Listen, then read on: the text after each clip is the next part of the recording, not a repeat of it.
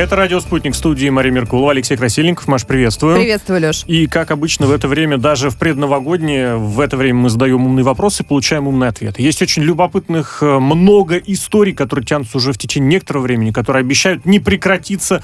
И в какой бы год вообще ни был на дворе, вот в некоторых из них будем пытаться разбираться и своим мнением поделиться общественный деятель и правозащитник Павел Пятницкий. Павел Игоревич, здравствуйте. Здравствуйте. Добрый вечер. Одна из наших любимых организаций, Банк России, хочет еще немножечко данных, чтобы контролировать операции физических лиц. Новая отчетность для финансовых организаций не планируется, а обещали там я столько данных Прогнозировали, хотели. да. Номера да. карт, уникальный ID клиента, сумму, дату, время, назначение платежа, коды стран. Я не знаю, мне кажется, еще и СНИЛС обязательно должны были бы потребовать. Просто, Просто трудно себе представить, э, чего нет в этом списке на самом деле. Да, в итоге, говорят, будут некоторые обезличенные данные и будут собираться только если будет риск ведения нелегального бизнеса или какие-нибудь сложные, непонятные противозаконные операции, связанные с, участием, с работой э, как, забыл слово пирамида финансовая. Финансовые ну, пирамиды. Пирамид, да, да, или, или э, нелегальный онлайн-казино. Вот это очень важный момент добавить. Нелегальный онлайн-казино.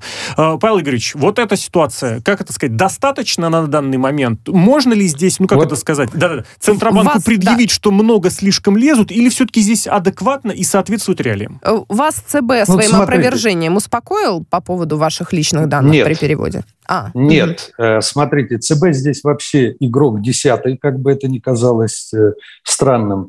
Вот заявляет, что отчетности не будет. Отчетности не будет, но мониторинг будет, потому что цифровизация и все информационные технологии – это удобно, это данность, развитие, никуда от этого мы не денемся. Но кто бы что ни говорил, в том числе представители ЦБ, и не заявлял, тотальный контроль, он уже в действии. О чем мы говорим? Если даже доллар, бумагу доллар можно проследить. Вот с момента, как он вышел из станка, и где он побывал, в каких банкоматах, в чьих руках, на чьих счетах. А здесь цифра. Но на каждого из нас хоть, кто, хоть кто-то раз пользовался интернетом, тем более мобильным телефоном, картой. То есть есть своеобразное электронное досье. И вот вопрос в том, в чьих руках оно в данном случае находится, и банки тоже хотят быть хранителем наших персональных данных, так сказать, в добровольно-принудительном порядке. И вот, допустим, сейчас вы когда подключаете, я не буду даже называть банки, но мы все знаем, все самые наши большие банки, и главный зеленый банк, да, э, который себя пози позиционирует как э, такая метавселенная некая, да, вот они подключают биометрию, вы даете согласие на биометрию, делается в благих целях, чтобы мошенники не увели деньги, чтобы, значит, вы подтвердили голосом, где-то отпечатками пальцев, сетчаткой глаза. Сейчас уже банкоматы новые делают, которые распознают по биометрии. Вы можете не иметь ни телефона, ни карты с собой, снять деньги, положить. Но когда вы эту биометрию согласие подписываете на биометрию, на, на обработку персональных данных, вы подписываете его на 49 лет. Вот в данном конкретном банке в зеленом, а в других там ну, тоже срока нормальные, 10 лет, 5 лет – то есть и о какой здесь можно э, говорить конфиденциальности, Вопрос только в том, как будут эти данные защищаться. А то, что они будут обрабатываться, передаваться третьим лицам, это уже делается, и э, никто от, от электронного досье, к сожалению, не убежит. Павел Григорьевич, ну если я ваши слова верно понял, вы в конце пришли к тому, что это реалии, с которыми нужно жить, и от которых никуда не деться. И, собственно говоря, это нормально получается для современности. Потому что всегда ну, будет угроза, с... что мошенник что-нибудь сотворит нелегально. Без цифры мошенник тоже всегда может что-нибудь сотворить. Э, сотворили, ну, смотрите, мошенничество, воровство, кражи, грабежи, они были сотворения мира. То есть, Увы. как и ряд других преступлений. И это будет. Развивается значит, жизнь наша развивается, технологии, точно так же развиваются мошенники. И надо им отдать должное, они иногда идут впереди планеты всей, потому что у них э, больше работает мозг, потому что у них стоит задача обмануть и получить выгоду, прибыль. Поэтому э, вот когда сотрудники Бюро специальных технических мероприятий МВД России, других служб и ведомств профильных – которые занимаются киберпреступлениями и так далее, когда задерживают вот э, хакеров различных, это же глупо думать, что э, только колл-центр из колонии и тюрем. Нет. То есть есть э, люди самых разных возрастов, это и молодежь, и почтенные такие старцы, которые еще стояли, так сказать, у истоков появления интернета, мамонты такие. То есть и они, некоторые из них работают на то, чтобы обчистить наши с вами карманы. То есть развиваются технологии, развиваются они. И от цифровизации мы, естественно, никуда не уйдем. Но вопрос в том, опять же, как она будет применяться, кто за этим будет следить, не будет ли злоупотребления со стороны операторов обработки персональных данных, потому что в банке работают такие же люди. Мы знаем, что они обворовывают и сами банки, и клиентов банков, и выдают левые карточки на мертвые души, то есть сотрудники различных банков. Поэтому это большой вопрос, но это данность. То есть тут уже нужно просто себя как-то обезопасить, но надеяться на то, что келейно вы где-то будете там хранить, так сказать, свои персональные данные, забудьте об этом живя в 21 веке, это нереально. Ну вот единственное, действительно, можно Пол пожелать, медианон. чтобы да. действительно, если какая-то информация собиралась, она была только у тех людей, кто этим пользуется по работе. Ну, понятное дело, наверное, что это ситуация утопичная. Блажен, кто верует. Ну да, а что поделать? Вы, выбора здесь другого нет. Э, другая, Выбора нет, да. Другая ситуация, другая история. 15 лет колонии получил Юрий Дмитриев, который возглавлял региональное отделение научно-информационного центра «Мемориал», основная часть которого была внесена в реестры на агентов. Петрозаводский суд завершил рассмотрение дела. Приговор был вынесен по обвинению в развратных действиях в отношении приемной несовершеннолетней дочери. Также еще здесь обвинение в незаконном хранении оружия. Почему отдельно эти статьи упоминаю? Потому что ранее у Дмитриева уже было 13 лет по делу о сексуальном насилии. И вот переговор, э, приговор данный, 15 лет и пересмотр дел по другим статьям. Павел Игоревич, следили за делом? А до 13 Насколько... лет был еще да, другой приговор да, на меньший срок, который был пересмотрен, да, и в итоге было 13. Но в данном случае мы говорим непосредственно непосредственно про эти 15, да. про этот пересмотр, пересмотр, пересмотр. Павел, да. следили за я делом? След... Расскажите, я, что как. Я следил за этим делом, и не только за этим. Вот, допустим, э, известное дело Санкина, да, который убил педофила, э, пытаясь там его наказать, в чувство привести, да, то есть он его не хотел убивать, он его избил, а тот потом умер от переохлаждения. Но Санкин в тюрьме, вот его защищает мой друг, член Совета при президенте по правам человека Шота Гаргадзе, э, к сожалению, э, Санкин находится в тюрьме, а вот тот педофил, который находится в могиле, да, он ранее также был судим за это. Он насиловал э, своего пасынка, пятилетнего или шестилетнего, и получил за это там 10, что ли, лет. И вышел. Вот если бы он получил пожизненно и не вышел, сейчас бы был и Санкин на свободе. Что касается э, этого Дмитриева, я считаю приговор законным и обоснованным. Вину Дмитриева я считаю доказанным, доказанной. И я руководствуюсь здесь не только вот материалами, которые попадают в СМИ, в блогах, то есть есть свои источники у меня в следствии, которые подтверждают причастность Дмитриева к тем деяниям, которые ему были инкриминированы, за которые он осужден. Да и, знаете, Ламбразо можно вспомнить, потому что даже ты, когда смотришь на лицо этого Дмитриева, то есть чтобы вот э, ну, слушатели, давайте зрители... уж в, в эти дела не, не, да, не это все-таки уже другая не, история. Не, не, не, а это не другая история. Это, смотрите, мы же вот по линии ОНК там проверяли институт сербского. И психиатры, то есть медики, которые работают, то есть в серпы привозят всех насильников, педофилов, маньяков. Вот этого стрелка Казанского привозили, да, то есть э, на предмет того, чтобы проверить, меняемые, меняемые они или нет. И вот здесь я почему ремарку такую сделал? То есть не то, что я обсуждаю человека по внешнему виду. У нас у каждого внешний вид может быть разным. Но у психиатров, и вот в частности система Ламбразо, которая говорит о том, что у преступников есть схожие э, черты строения черепа, лица, то есть мимики жестов, и психиатры говорят о том, что это есть. И вот он, Дмитриев, он даже с точки зрения психиатров, вот любому психиатру покажите, он скажет, что действительно что-то с человеком не в порядке. И это не обязательно может быть шизофрения или там какие-то иные психические расстройства. Как, говорит, как говорят психиатры, вполне полностью здоровых людей не существует. Вот у него это есть. И я считаю, что приговор ему мягкий даже, э, ему изменили, апелляционная инстанция изменила значит, э, приговор, э, увеличила срок, по другим эпизодам дела направлено на новое рассмотрение. И я считаю, что приговор должен быть по таким делам максимально жестким. За любые насильственные преступления, а когда они совершены в отношении совершеннолетних, это должна статья начинаться от 20 лет. Ну, тут одно можно добавить, Услышали что ситуация вас, да. очень резонансная, и действительно рассмотрение происходило под очень пристальным вниманием и общественников, и блогеров, и средств массовой информации. И тут уж действительно вот докопаться до вот того, что было на самом деле, вот, то есть без каких-то приговорок, добавок и прочих мнений, было очень сложно. Ситуация, я уверен, абсолютно из поля внимания никуда не уйдет. А вот еще одна история, за которой следят на протяжении же нескольких месяцев, очень пристально, когда так ослабевает внимание, когда возвращается, это обучение обучение девятилетней Алисы Тепляковой в МГУ. Оно теперь под угрозой приостановки.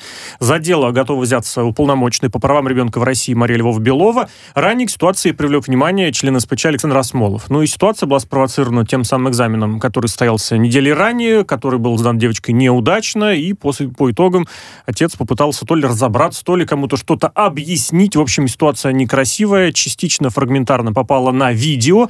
Э, уточ... А теперь речь идет о том, что вот такое обучение обучение, учитывая, что девочка не ходила в университет, я так понимаю, с первых чисел Это сентября. заявление, вот я как раз хотел да. уточнить, что с 8 сентября не посещала занятия без уважительных причин, и пошло сообщение о том, что родители хотели бы, чтобы она 6 лет университета закончила за 2 года. Собственно говоря, и ее однокурсники уточняли такой момент, что у нее более сложная какая-то схема сдачи экзаменов, именно, видимо, для того, чтобы уложиться в этот в двухлетний э, курс. Ну и ранее ведомство Лева-Беловой не видело угрозы жизни и здоровью Алисы, обещало обещала учесть все оценки, в том числе мнение Осмолова. Павел Игоревич, тоже, казалось бы, снова вот ситуация, да. когда ребенок помещается во взрослую среду и ожидается, что он должен вести себя по-взрослому.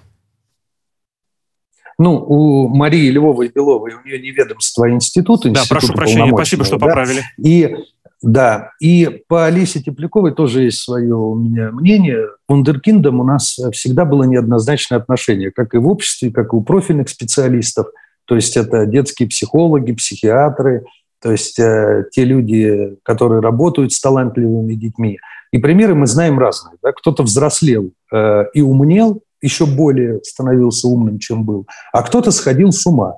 То есть, э, к сожалению, есть такие примеры. Дети умирали, э, показывали там хорошие результаты до 10-летнего, до, до 12-летнего возраста, и ничего э, такого страшного не видели в том, что за два года пятилетнюю программу они завершали. Но, к сожалению, потом ребенок или становился э, больным или вообще погибал. Ну, потому То что все-таки высокий интеллект и интеллектуальные способности и психоэмоциональная нагрузка, зрелость да. – это разные вещи, да. Абсолютно верно. Нагрузка колоссальная на ребенка. И э, я, конечно, с Алисой лично не знакомый родителями, но э, здесь им нужно совместно со специалистами, вот именно чтобы сохранить ту грань, которая не допустит вмешательства там, в семью и в личность ребенка, но и не позволит ребенка травмировать.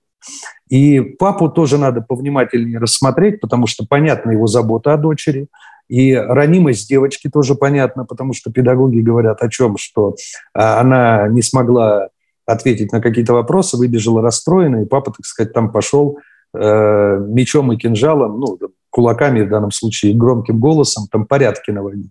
То есть это понятно, что девочка расстроилась, она ребенок. Тут взрослые-то люди не всегда могут, так сказать, Вот я как раз хотел добавить, эмоциями. кто на первом курсе после экзамена ну, не, не расстроился. У кого-то а еще, может быть, такие знакомые. еще и на ну, пятом. Естественно. Все, все бывает. Конечно. Так что здесь Поэтому здесь Здесь можно только посоветовать э, родителям Алисы не закрываться от э, нормальной общественности, от специалистов, потому что вот Осмолова, которого вы назвали, да, член СПЧ, он очень авторитетный ученый и профессионал, специалист, Поэтому Павел Игоревич, а разрешите, вот, я, я прошу прощения, прерву вас немножечко, вот в дополнение к вашим словам, но ведь эта ситуация действительно разворачивается на наших э, глазах, потому что комментарии есть и в адрес семьи, и, и из-за семьи, то есть что-то уже можно, какие-то выводы сделать. Вот высказывание матери, высказывание отца, вот их же можно уже Видео оценить. есть Следили, смотрели, да, может быть, сразу да, какие-то выводы поведение. уже можно сделать. И кроме того, я бы хотела вот. здесь добавить, что, может быть, даже и отчасти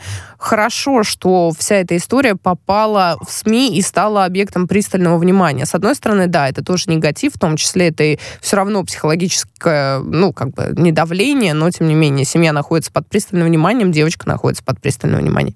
С другой стороны, можно э, все-таки как-то эта семья, если не закрытая, то что-то еще отрегулировать, тот же СПЧ или омбудсмен детский, да, обращают внимание на то, что происходит. Есть и плюсы, и минусы. См- смотрите, у меня, когда начинает лезть в семью, вот где нет, нет, не творится чего-то там страшного и плохого, а, у меня очень большой, большой опыт э, и своеобразное отношение к, к органам опеки, потому что очень часто органы опеки, различные псевдоактивисты, они лезут в ту семью, где им делать абсолютно нечего. Да, семья где-то живет бедно. Да, там, но дети чистые, одетые, обутые. Да, они там не имеют деликатесов на столе, но питаются нормально. И вот туда почему-то лезет опека, а потом, когда мы находим детей Маугли, когда появляются видео из избиения в детских садах, там, э, в больницах, где истязают просто взрослые люди детей. Где вот у меня всегда вопрос возникает, где вы там были?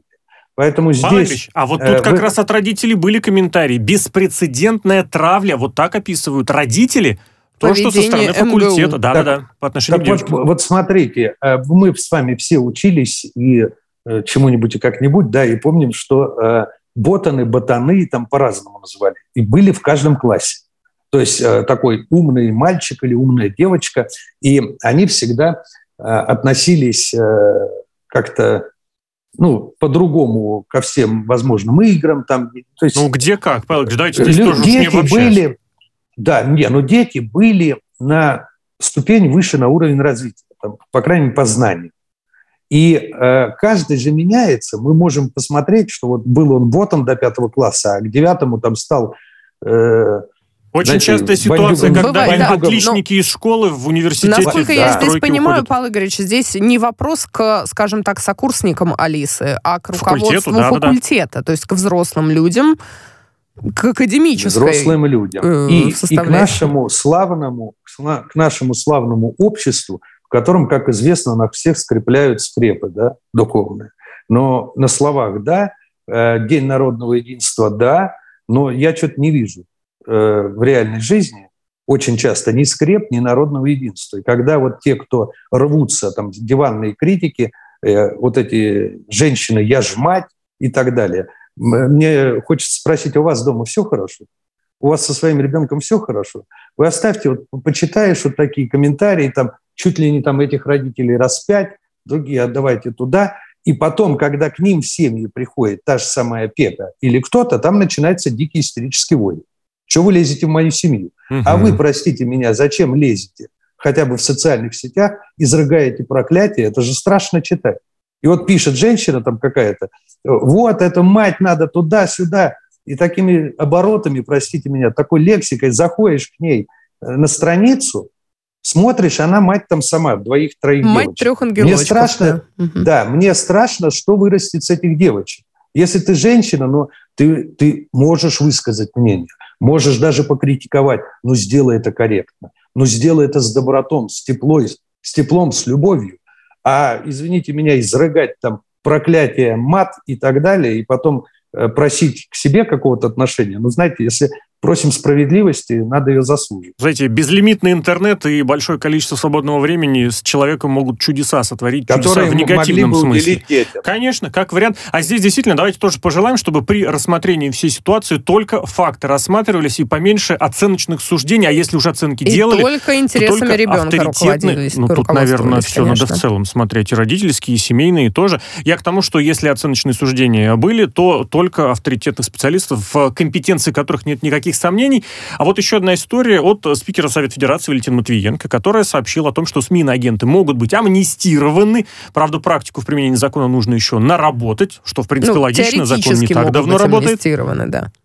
А как пока еще теоретически. Ну, то есть имеется в виду, что пока такого непонятно даже, как, как этот механизм должен Поэтому происходить. я и сказал будущее. Могут ну да, быть. могут быть в теории в будущем амнистированы. В теории если может будет быть все, такая что угодно. практика. В теории мы можем секу... вот в следующую секунду ну, возгореться. Нет, ну, может, могут да. быть амнистированы, Аккуратно, как будто прямо сейчас. Елка. Нет, сейчас, не про сейчас. Могут да, быть речь... куда-то вот туда. Речь про возможное рассмотрение поправок к закону, которые внесли, в частности, Совет по правам человека, прошу прощения, сокращенно назвал СПЧ, Союз журналистов России. Там из этих правок некоторые предупреждать обязательно перед тем, как вынести статус на агента решение через суд, штрафовать тоже только после предупреждения. Ну и повод для вот этой самой амнистии может быть один, он логичный, прекращение получения иностранного финансирования. Павел Игоревич, тоже ситуации следите, насколько вот этот закон, ну как это сказать, а, работает на бумаге или работает так, чтобы действительно вот все по полочкам разложить, а не так, что вот его поставили, а правки еще, наверное, потребуются, ну как это, как и в любой области к проекту, как куча правок выходит уже после того, как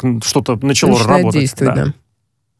Очень слежу за этим законом. Более того, два моих товарища, Виталий Бородин и Александр Ионов, да, э, э, пронеслись таким громом по информ, значит, э, новостям, значит, что они борются с иностранными этими агентами.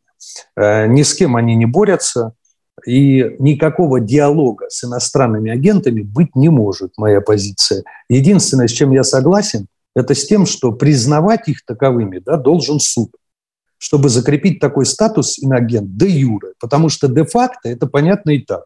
Росфинмониторингу понятно, иным службам, которые контролируют, осуществляют надзор, видят же, откуда приходят деньги на их деятельность. А как известно, кто платит, тот и музыку заказывает. Поэтому никаких послаблений, предупреждений, о которых говорится, быть не может. Не нравится страна, не нравится та или иная модель э, работы госорганов или в обществе что-то, действуйте. Меняйте в рамках закона, предлагайте, и самое главное, будьте готовы то, что вы предлагали, реализовывать. Понимаете? Но а тут а же еще идет о том, чтобы снять эту статус. То есть вот бац, доказали, как-то, вот, видимо, доказали, что нет иностранного вот финансирования, а дальше работу видите прежде. Нет. И президент, кстати, нет. между прочим, напоминал, что у нас нет такого, что инагентам прям рубят работу. Нет, продолжайте, просто нет, вот следуйте нет, некоторым нет. требованиям. Если они докажут, что финансирования не было, это да. Если оно было и было прекращено, это другое. Да. Потому да, что. Вся, вся их работа, вот, которая построена на западное финансирование, да, то есть если раньше кто-то говорил там о каких-то заговорах, а еще, еще чем-то, слушайте, ну план Далиса был, все было. То есть есть программы, которые там ЦРУ, которые Ми-6 разрабатывает. Ну, это все есть, и об этом знают спецслужбы мира, в том числе наши российские спецслужбы, СВР. Но и здесь ФСБ. речь идет о том, и что вот... если у тебя просто есть какое-то финансирование, в том числе какой-нибудь, эти донаты из-за рубежа технически, и ты занимаешься политической да? какой-то деятельностью, технически Хорошо. ты можешь получить вот эту блямбу. Хорошо, а в чем проблема, если ты Э, а проблема в том, что я сейчас не могу от этого избавиться. Вот сейчас это не, законом не предусмотрен. Процедура снятия да. статуса иноагента. Ну, вот о чем Матвиенко и сказала, что это сейчас будет обсуждаться. Но так закон Потому уже сколько работает? Вся, вся вот эта история, ну а как, есть поправки к закону, это, у нас же нет такого закона ни единого. То есть у нас до недавнего времени была Конституция, но она же тоже не... Нет, там, Конституция знаете, не у нас, слава богу, действует. еще пока есть. Вы так сказали до недавнего Нет, времени. Я, я говорю, была, Прежняя версия, была, да. не, была в прежней версии. Угу. И нет такого закона, который не может быть изменен. Дополнения идут и в уголовный кодекс, и в гражданский, в семейный, в разные законодательства. По инагентам, я говорю, почему хотел их сравнить деятельность, вот именно те, кто касается средств массовой информации, почему там же неспроста Союз журналистов России да. этот вопрос а, а, будирует. Один из тех, кто будирует этот вопрос, это СЖР. И Союз журналистов России как раз печется о некоторых так называемых представителях средств массовой информации. Коими. Вот я их таким, таковыми не считаю. Потому что если СМИ работает на западные деньги, на деньги другой страны, ну, слушайте, оно отрабатывает ту повестку. Не секрет, что и в России некоторые СМИ работают э, за деньги спонсоров и, простите меня, Э, говорят то, что нужно спонсор. Вот, кстати, Поэтому Валентин Матвиенко сейчас говорит, простите, Павел Григорьевич, именно о СМИ на агентах, а очередь, да. об НКО и на агентах речь другое. пока не идет. Да. Ну, в принципе, Хорошо. Это... А, а, НКО, а НКО это еще может быть страшнее, потому что очень многие НКО рвались, э, так сказать, э, в общественный контроль, они получают гранты. Вот тот же самый помянутый Дмитриев, да, педофил осужденный, он тоже входил в одну НКО, я даже название не буду называть его, который тоже признан вынужден прервать вас. Время страшнейшее, ужимает нас новости, как грохнут, так и нечего, нечего будет с этим поделать. Еще один вопрос не могу не задать. Дело в том, что Валентин Матвиенко еще предлагает, оценивая эффективность работы мэров губернатора, говорит, нужно еще оценивать вкус и стиль. Нереалистичный, говорит, но надо бы, потому что должна быть комфортная среда, нужно при, приучать людей любить своему городу, а то порой эклектика и прочие ну, то разные есть это про архитектурный стиль прежде всего, единообразие Мне кажется, еще и про какие-нибудь про украшения, а, наверное, нет. тоже. А я с ней, с Валентиной Ивановной очень согласен, потому что она одна из немногих женщин э, в нашей политике, да, которой я восхищаюсь. Как она выглядит всегда. То есть э, у нее есть и стиль, и вкус, и такт. Но вот она сама при этом говорит, что вкусы быть... бывают разные, полагаться только на свои а нельзя. Нет, смотри, Надо привлекать когда, профессионалов. Когда, нет, когда она пришла на должность э, председателя Совета Федерации, Павел Игоревич, 20 секунд уверяю, остается, прошу в Совете прощения. Федерации все стали ходить, э, внешне выглядит прекрасно, здание преображается. Я думаю, если это будут делать губернаторы, только на пользу пойдет.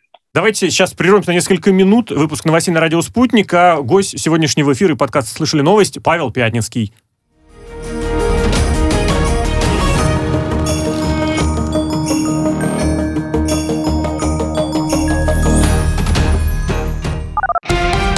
Радио «Спутник». Новости. Здравствуйте. Итак, глава Совета по правам человека Валерий Фадеев заявил агентству РИА Новости, что ждет более определенной позиции факультета психологии МГУ по ситуации с обучением девятилетней Алисы Тепляковой, а также мнение детского омбудсмена Марии Львовой Беловой. Но в любом случае к вопросу следует подходить э, деликатно, говорит Фадеев. Член СПЧ Александр Осмолов ранее обратился к Фадееву с просьбой взять под контроль ситуацию с обучением в высшей школе девятилетней девочки Алисы Тепляковой, говорится в письме, которое есть в распоряжении агентства РИА Новости. Валерий Фадеев предположил, что какой-то план по решению ситуации должен появиться, но уже после новогодних праздников. Адвокат основателя издания «Спутники Погром» Егора Просвирнина подтвердил агентству РИА Новости его гибель. Адвокат Матвей Дзен сказал, что подробности ему неизвестны. Как ранее сообщил источник агентства, тело мужчины обнаружили под окнами здания в центре Москвы. Предположительно, он покончил с собой. В настоящее время проводится проверка. Обстоятельства пока неизвестны. Неясно также, оставил ли погибший предсмертную записку. В июле 2017 года Роскомнадзор внес сайт «Спутники Погром» в список заблокированных ресурсов. Паром «Босфор-Восточный», перевозивший пассажиров между Владивостоком и островом Попова, который входит во Владивостокский городской округ, потерял ход в проливе Старка. Об этом сообщается со ссылкой на пресс-службу городской администрации. На помощь выдвинулось спасательное судно «Капитан Балашов». Как сообщили в спасательной службе, команда парома запустила резервный регенератор. А, свет и отопление на борту есть. Сейчас э, экипаж перекачивает замерзшее топливо из верхней верхних баков в нижние, чтобы запустить двигатель. По словам капитана, машина заглохла из-за переохлаждения дизельного топлива. По прогнозу экипажа запустить двигатель удастся в течение часа. Референдум об изменении в Конституцию Беларуси будет считаться состоявшимся, если в нем примут участие более 50% э, граждан. Об этом говорится в проекте нового основного закона. Он опубликован сегодня на портале Национального центра правовой информации. Всебелорусское народное собрание, согласно проекту, станет высшим представительным органом народовластия в Беларуси. И, согласно документу, делегатами э, будут действующий президент, бывший президент, представители законодательной, исполнительной, судебной власти, местных советов депутатов, гражданского общества. Референдум о поправках должен пройти не позднее февраля 2022 года. МВД Турции заявила о начале расследования в отношении более чем 500 сотрудников мэрии Стамбула. Ее возглавляет оппозиция. Людей подозревают в поддержке терроризма. Отмечается, что 455 сотрудников мэрии подозреваются в связях с запрещенной в Турции рабочей партией Курдистана.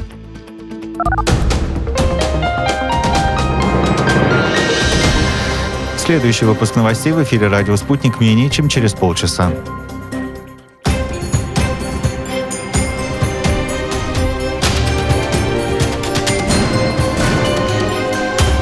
Радио «Спутник». Говорим то, о чем другие молчат.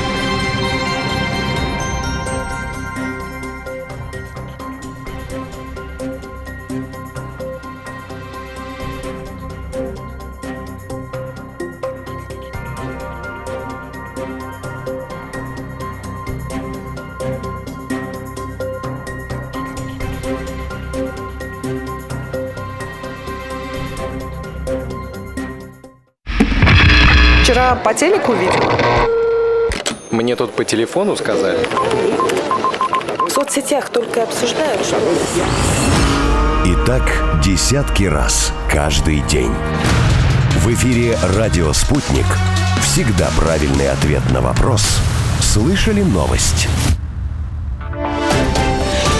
Это «Радио Спутник» и подкаст «Слышали новость». Мария Меркулова, Алексей Красильников в студию микрофонов. Маш, приветствую. Здравствуй еще Гость раз. нашего сегодняшнего эфира общественный деятель и правозащитник Павел Пятницкий. Павел Игоревич, здравствуйте. Здравствуйте. Еще раз добрый вечер всем. Времени катастрофически мало, поэтому тороплюсь еще с одним экспериментом э, и вас познакомить, и самому познакомиться. Цифровые паспорта пробуют в Москве, Мособласти и Татарстане. Вице-премьер Чернышенко рассказал, что выдавать начнут с 23 года. Регионы выбрали по более высокой технологичности, но действительны при этом они будут везде, то есть вне зависимости, где выдано, работать они будут по всей территории России. Ну и, естественно, каждый человек может выбрать, какой документ ему дальше соблюдать, бумажный э, или, или электронный. Вы как, решитесь на электронный паспорт? Согласны на такой? Потому что, опять же, Э, помните, мы говорили про давно. цифровые следы, про прочие дела? Да, да. Я давно жду цифровой паспорт, потому что сейчас куча всяких всех документов. Должен быть э, военный билет, если мужчин, о мужчине речь идет, военный билет, загранпаспорт и один документ, в котором будет все. То есть э, сотрудники ГИБДД получают свою информацию, медики свою. Грубо говоря, в нем будет зашита вся информация о тебе. И я уже говорил, что от цифровизации не уйти. И вот эта кипа, когда здесь, ой, ИНН на детей надо, ой, СНИЛС, ой, э, ОМС отдельно еще, Да-да. еще что-нибудь. Мэ, мэ, О- ОМС, тогда это, это, это же ну, это дурдом. Это можно с пакетом ходить документов. То есть и я вот сейчас хожу по МФЦ, когда попадаю, молодые люди напоминают бабушек, дедушек, на которых вот говорили, «Ты что ты, бабушка, он с бумагами сюда пришла. А сейчас молодые люди. Тут родовой сертификат, тут это выплату. Здесь, значит, э, взять э, справку с Росреестра, тут с кадастра, тут... Но зачем это все? И при этом Ну, у нас цифровой будет- документооборот, да, все есть в цифре, но бумажку ксерокопии еще желательно в неодном Да, экземпляре без бумажки, принесите. говорит, ты букашка. Это у Без многих бумажки сейчас своя букашка, а с собственная психология. человек. Там, где будет достаточно электронного чего-то, люди предпочитают, чтобы бумага еще была. Павел Игоревич, может быть, не совсем вот из этой прям области, но ведь параллельно вот с этим, с единым цифровым паспортом еще, например, хотят ввести фан ID. То есть отдельный еще один цифровой документ для фаната, ну, для, для спортивного фаната. Вот эти моменты как Я вообще кор- сочетаются-то? Коротко скажу об этом. Я уже себя в телеграм-канале писал, что будет фанатский бунт. Но бунт не так вот, что там на манежку они будут выходить. Но уже фанатское сообщество отреагировало. «Зенит» уже сказал, что мы тогда будем бойкотировать. То есть, ну, э, вроде бы к хорошему делу призывают, чтобы ограничить там неадекватов, э, проход неадекватам на матче. Но, опять же, создают неудобства всем. То это купи здесь билет, разговор больше о матч. другом. Что, с одной стороны, вроде бы хотят какой-то единый, вот эта единая карточка, да, куда все зашить, а с другой стороны, вот сейчас для болельщиков, он там, не И- знаю, для предпринимательства, для автолюбителя, для походов в кинотеатр тоже будет что-нибудь свое. Единого пока ничего не будет. Это, ну, надо смотреть на вещи адекватно. Но в ближайшей там перспективе, там, я не знаю, через 10-20 лет э, никаких бумажных паспортов не останется. То есть, ну, будет вот носитель какой-то, или это будет как флешка, как вот сейчас банковские ключи, или это будет вот ID-карта, в которой будет все. Ну, к этому мы придем. То есть э, от этого никуда не уйти. И сейчас вот дают такое послабление, дескать, сами решите. Во-первых, нет мощностей таких, чтобы всю страну сейчас вот так вот взять и э, перевести на, э, вот, на цифровизацию. Налоговая работает в этом направлении. Большое дело, я считаю, сделал Мишустин на посту федеральный, нал- э, директора Федеральной налоговой службы. Сейчас продолжается. То есть, э, но оборудования не хватает, оно не потянет. Все эти данные хранить, обрабатывать. Вот поэтому подвисают у нас и госуслуги иногда, поэтому подвисает база данных судебных приставов, которые в приложении есть. Поэтому нет между МФЦ Росреестром, там и рядом других когда-то э, связи, то есть ты приходишь, зависла база. Это все от того, что мощностей не хватает. Поэтому 10-20 лет пусть все спят спокойно, кто не хочет цифрового рабства, будете ходить с бумажкой. Хотя какая разница уже у всех так или иначе есть... Тот э, или иной цифровой документ. да, Абсолютно точно. Да. То есть это ничего не Абсолютно изменит. верно. Павлович, а вопрос с базами-то, грубо говоря, вот верится, я уж понимаю, что это вопрос на усмотрение, на субъективную оценку, но что вот ничто нигде не рухнет, э, и все цифровые паспорта будут работать постоянно, потому что, не дай бог, что-нибудь где-нибудь глюканет, извините, и человек может остаться и без данных, или каких, в нужном моменте без паспорта, потому что, ну, всё. еще ситуации, когда какие-то такие моменты возникают, бац, и ложатся и госуслуги, и даже сервисы обработки, я не знаю, там, э, прызных в метрополитен. все возможно. И я вот, допустим, был противником жестким отмены бумажных свидетельств на право собственности. То есть сейчас это выписка из Росреестра. То есть вам ее дали, э, это выписка с печатью, просто бумажка. То есть даже не на гербовом бланке, не защищенная ничем, просто бумажка с печатью, которую вам тетенька или дяденька выдали в окне МФЦ. И почему я был противником? Вот сейчас всех, кто нас слушает, скажу, что вы все должны, кто имеет собственность, прийти в Росреестр, об этом мало кто знает, и подать заявление о том, что любое отчуждение вашего недвижимого имущества проводить только в вашем личном присутствии, поскольку те же самые хакеры, то есть или люди нечистые на руку из числа сотрудников тех или иных ведомств, могут все это дело там, сделать в свою сторону, и вы узнаете, что квартира не ваша, когда вам придет там на какую-то бабу Нюру платеж за ЖКХ. Поэтому это обязательно всем нужно сделать. И, конечно, естественно, любой механизм ломается, любая база может слететь, от этого никто не застрахован.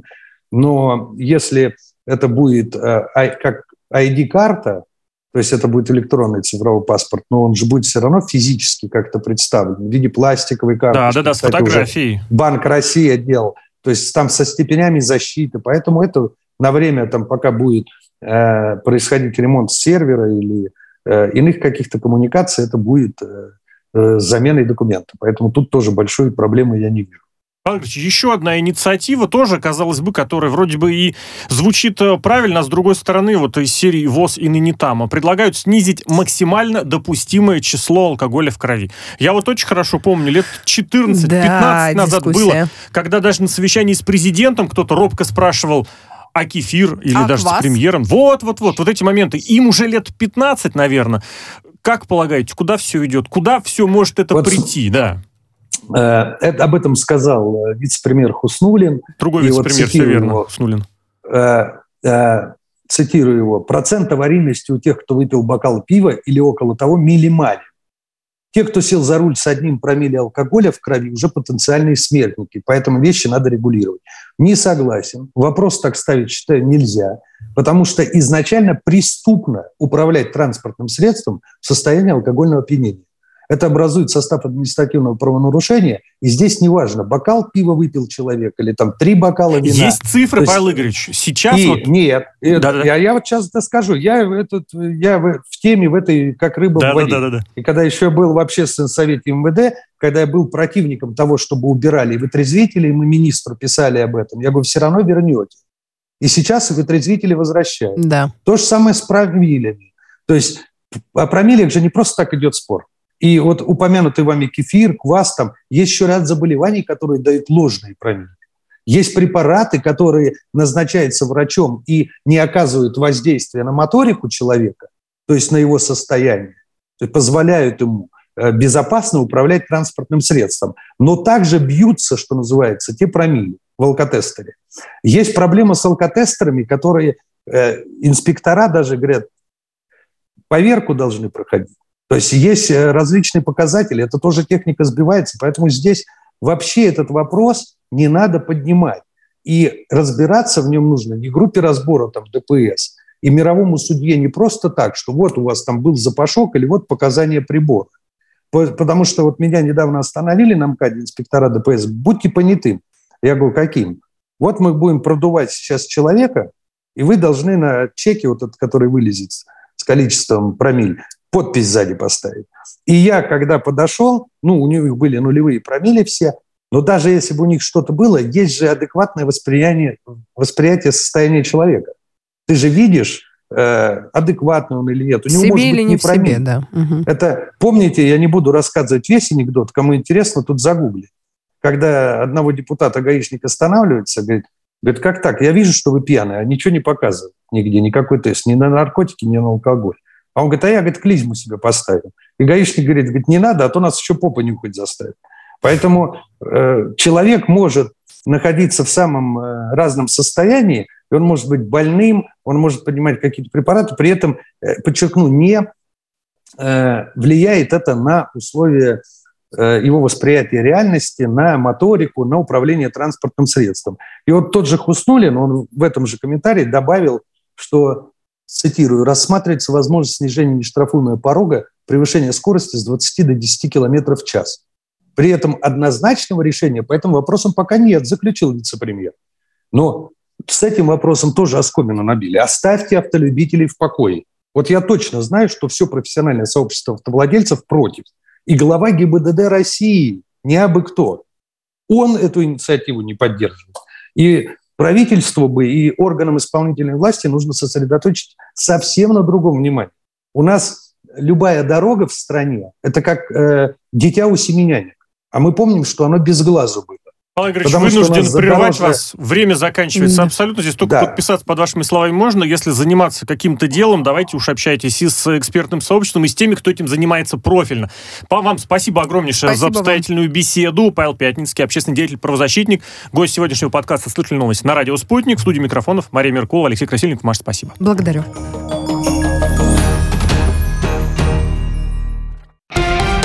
Радио «Спутник».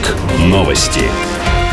Здравствуйте. Итак, глава Совета по правам человека Валерий Фадеев заявил агентству РИА Новости, что ждет более определенной позиции факультета психологии МГУ по ситуации с обучением девятилетней Алисы Тепляковой, а также мнение детского омбудсмена Марии Львовой Беловой. Но в любом случае к вопросу следует подходить э, деликатно, говорит Фадеев.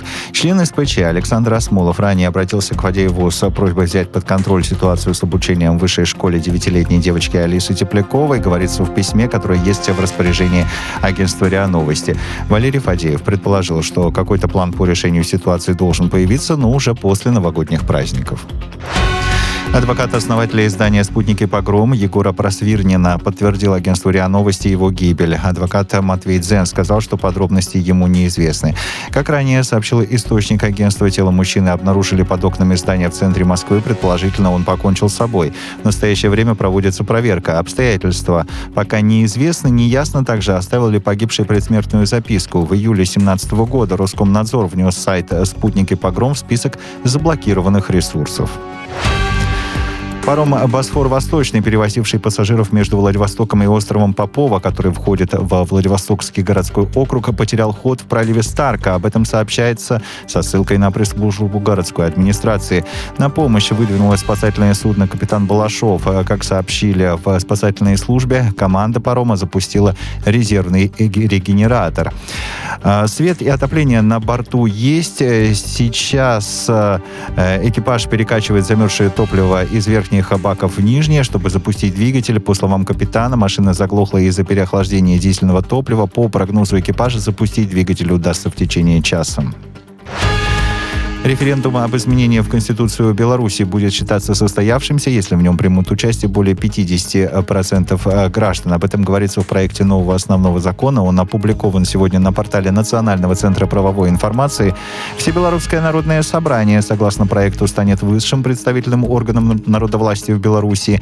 И, согласно документу, делегатами э, будут действующий президент, бывший президент, представители законодательной, исполнительной, судебной власти, местных советов депутатов, гражданского общества. Референдум о поправках должен пройти не позднее февраля 2022 года. МВД Турции заявила о начале расследования в отношении более чем 500 сотрудников мэрии Стамбула. Ее возглавляет оппозиция. Людей подозревают в поддержке терроризма. Отмечается, что 455 сотрудников мэрии подозреваются в связях с запрещенной в Турции рабочей партией Курдистана.